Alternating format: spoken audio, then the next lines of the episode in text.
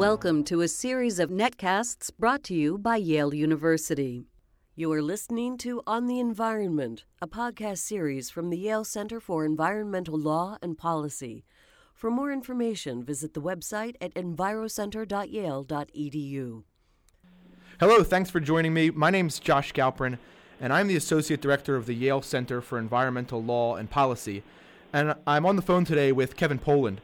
Kevin is a farmer in Brooklin, Maine, where he's run the Poland family farm since 1978. Uh, and he's been farming, I think, since 1970. The farm is a diverse operation, selling certified organic berries, vegetables, and flowers, herbs and brush, as well as pastured pork, beef, and eggs. Kevin has also spent over a decade in public service as chair of the school board, planning board, and town select board at various times. Uh, and Kevin has recently found himself in the middle of a local fight that has national implications, which is why we have him on the phone today. Over the past decade, there's been a groundswell of support for a trend that's variously called the New Food Movement, the Local Food Movement, the Real Food Movement, uh, among its many names. And broadly speaking, this is an effort to encourage the production and consumption of food on a smaller scale. A large portion of this movement has been aimed at changing consumer expectations and habits, creating demand for more local farm products with lower environmental impacts. Another piece of the movement has been to encourage diverse local production. And that side of the effort has often focused on changing the regulatory landscape to reduce the burden on small farmers. But changing food regulation is not just about an economic and social debate, it's also a health debate. And this is where Kevin comes in. Kevin has made headlines lately because he opposes exempting small farmers from food safety regulations. And some of his neighbors feel differently about this position. So, Kevin, thank you for being here. Oh, thank you for having me. Now, I want to talk more about the local and state laws that are at issue here and also about the, the backlash that you've personally felt uh, because of your position. But I want to start with something simpler that you and I have talked about in the past packaged pork.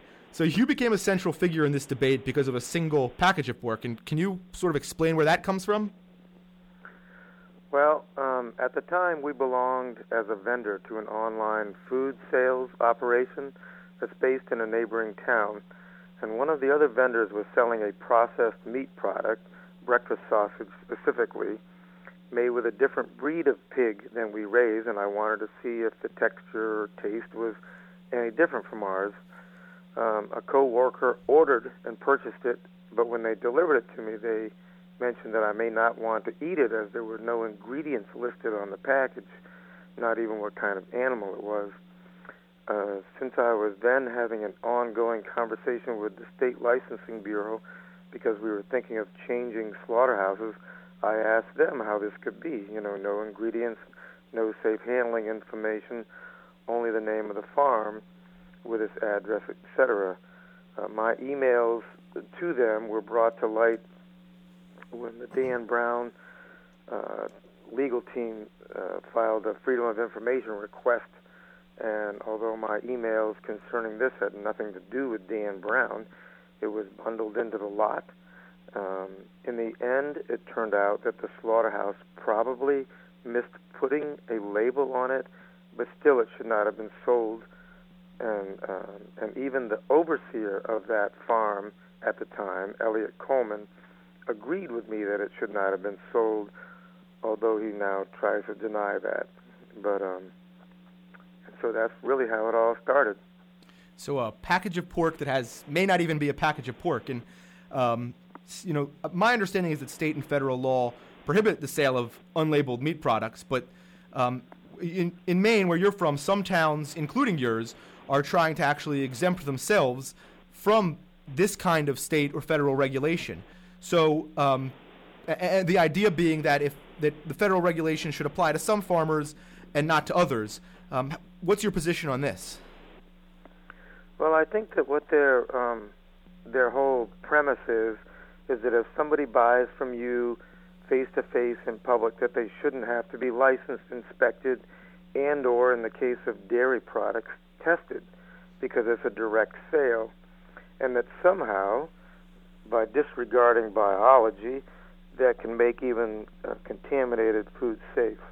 Um, most people who purchase at farmers markets, uh, either online or, or from a home delivery type service, have no idea what conditions are like at your farm. uh, people come up to me all the time at the farmers markets saying that they have been to some of these proponents' farms and would never buy products after seeing the conditions there. Um, basically, I consider it fraudulent um, because what they're asking to be done is to sell something. They're saying that they're going to sell something to somebody face to face, but the people don't know what it is that they're actually buying. You know, this case of the meat that was, you know, n- not labeled at all, you know, is a, is sort of proof positive of it. You know, and they seem to have rallied around this that somehow it's buyer beware. Um, and I don't agree with that, and I think the public doesn't agree with buyer beware when they're going to buy food. Yeah, and uh, so I'm gonna let a little bit of my personal bias into the questioning here, but but I agree with you, and I'm I also sometimes think to myself that there's you know there's a real difference between sort of exempting completely exempting folks from all regulations and creating different standards that apply differently depending on the scale of a farm and sort of the range of uh, where it sells its products. So what's what do you think about having, as opposed to no standards, different standards for different scales of farms, and is that part of the discussion in Maine right now? Well, the the truth is that there already are different standards, and the term that gets thrown out around here a lot is called scale appropriate. But I really don't think that the people who have gotten ill around here, and I hear of more every day concerning um, you know, consuming contaminated milk and byproducts of milk being handled improperly, they really care about that term. You know, what they want is they want safe food. Um, you know, most food, you know, most most farmers, you know, know what it takes to do safe food. You know, this is not most farmers that are pushing for this thing. This is, seems to be a select group, and um, you know, they try to confuse the public by you know, alluding to agribusiness like Monsanto or people being against raw milk to avoid the issue of safe handling and testing of milk and milk products. Maine is very fortunate that you can still buy raw milk and raw milk products. In some states, it is illegal, and contamination no has scale has no scale appropriateness, and neither does bacteria. So I think most people want safe food.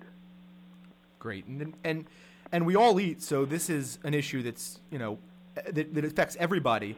Uh, it, it, I take it affects you differently because you and many of your neighbors. It's not just about you know your personal relationships, but about your business and.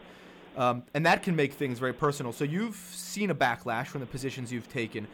Um, obviously, that's had a, some some impact on your time because you end up on radio calls like this. Um, has it affected your business?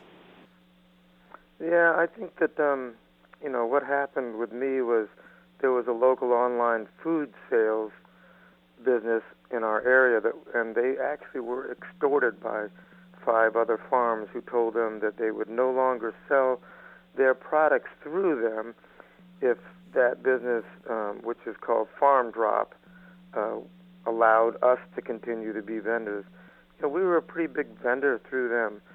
Um, after they dropped us from selling through them, you know, they had to buy pork products from other parts of the state because there was nobody that was selling, you know, the amount of pork that we sold. So, you know, obviously it had an effect on our business. Um, you know, we lost a venue for some of our products. And also, um, Eliot Coleman tried, unsuccessfully, I might add, to get us removed from a farmer's market in Brooksville, Maine and uh, according to customers of mine, you know, he has lost their respect and also some of their business because of their actions. So, you know, it's definitely affected my business. There's no question about that. And how about the sort of the personal relationships? Is this is this got interfered in any way? Is sort of your friendships, your relationships with your neighbors beyond business? Well, I think that with some of them, you know, the people that actually know me that have, you know, either done business with me or um, you know, I mean, I've been in this area for quite a long time.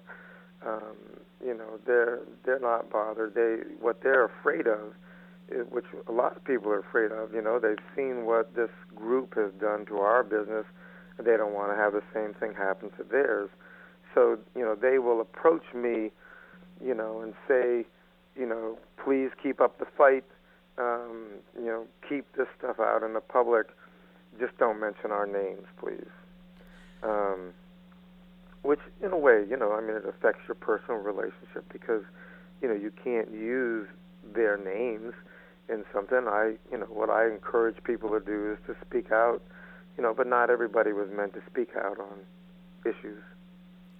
And in northern New England, I know that um, politics are, are a little different than they are in the rest of the country, but I wonder, um, you know, does this break down along sort of traditional party lines in any way? Do you find that that this is that people are sort of going at each other um, with with other political positions in mind, or is this really something that's sort of uh, separate unto itself, and you find strange alliances? Well, I think that there's strange bedfellows here. You know, I mean, I've heard people say to me that they think that this movement is based in either libertarian and or it's you know based on you know some sort of Christian, you know, right wing, um, you know, Christian uh, theories. But you know, to that I have to say that I just sort of take a line from Lloyd Bentsen when he was talking to Dan Quayle that, you know, I mean, I know Christians, and you know, these people are not Christians. You know, Christians are not dishonest and practice at the art of deception like these people are. It's it's interesting that some of them almost seem like they're taking their cue from Karl Rove.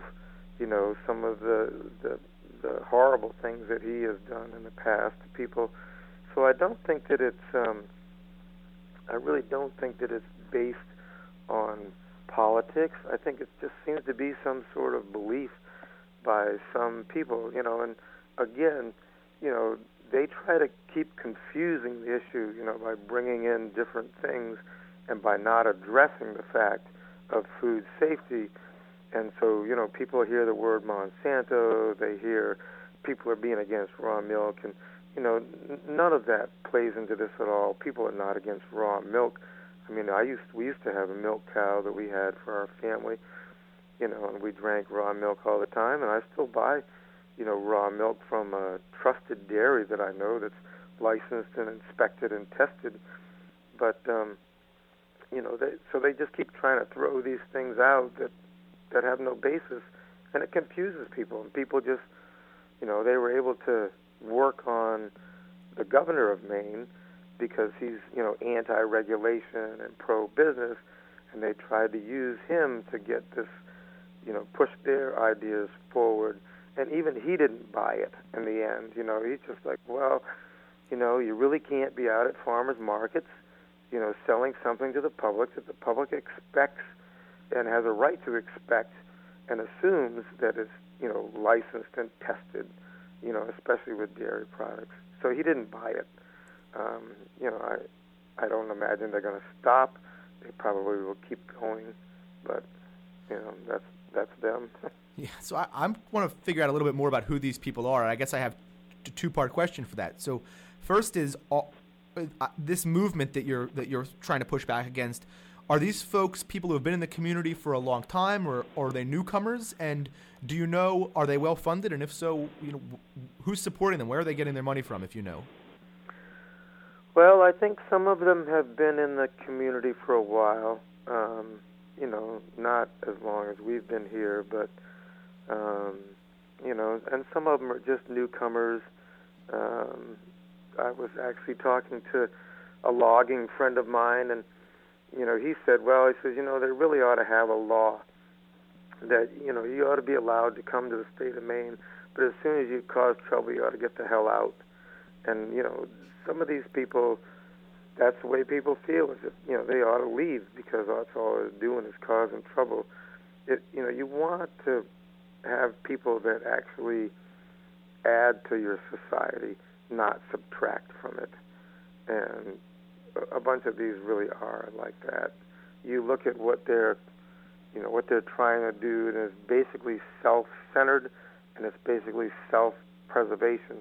You know, they want to be able to keep selling their products, but they don't want to abide by the laws, and um, you know, it's just it's mostly self-centered. I, I consider it probably some of the worst worst parts of the me generation that we talk about. Mm. So these guys are mostly uh, other farmers. They're not sort of separate interest groups that have come down from or come up from New York City or wherever else. I haven't seen anybody coming up from New York City or so. I don't know, you know, who funds part of what it is that they do. You know, some of them obviously are what we call around here trustafarians. you know, they're young people that have moved here that are trust funders. Um, you know, so they don't really have to worry about making a living. Uh, but they, you know, they have money on their own behind them. The, the um, I, I want to go back to something you were talking about earlier. The some of the philosophy of this movement is that if folks know their farmers, uh, they know where their food's coming from. That will make things somehow safer. Uh, I know that down East Maine is a lot of the, a lot of the business there, and maybe I'm overestimating this, is, is tourist business. So it's people who come and go um, throughout the year, maybe don't actually get to know their farmers that well. Am I judging that right? I mean, is a lot of your business tourists, or is is it uh, is it really a lot of local buyers too? I would probably say that 75% of all the business at farmers market is tourist based, and also in the stores. Now, in the stores, you know, these people can't sell in the stores anyways because they're they don't have licenses. You know, they're not.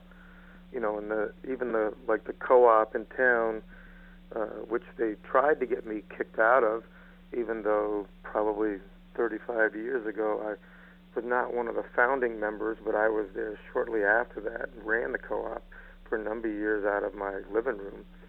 Um, you know, any legitimate business is not going to have you know unlicensed products in there because you know this the state would come and shut them down. Um, you know, so that's why I say that it's sort of a fraud, you know, upon the public because you know to say that you know it's face to face well, yeah, I mean that's like going in a store and it's face to face, but people don't know, you know, what your farming practices are face to face out at the farmers market.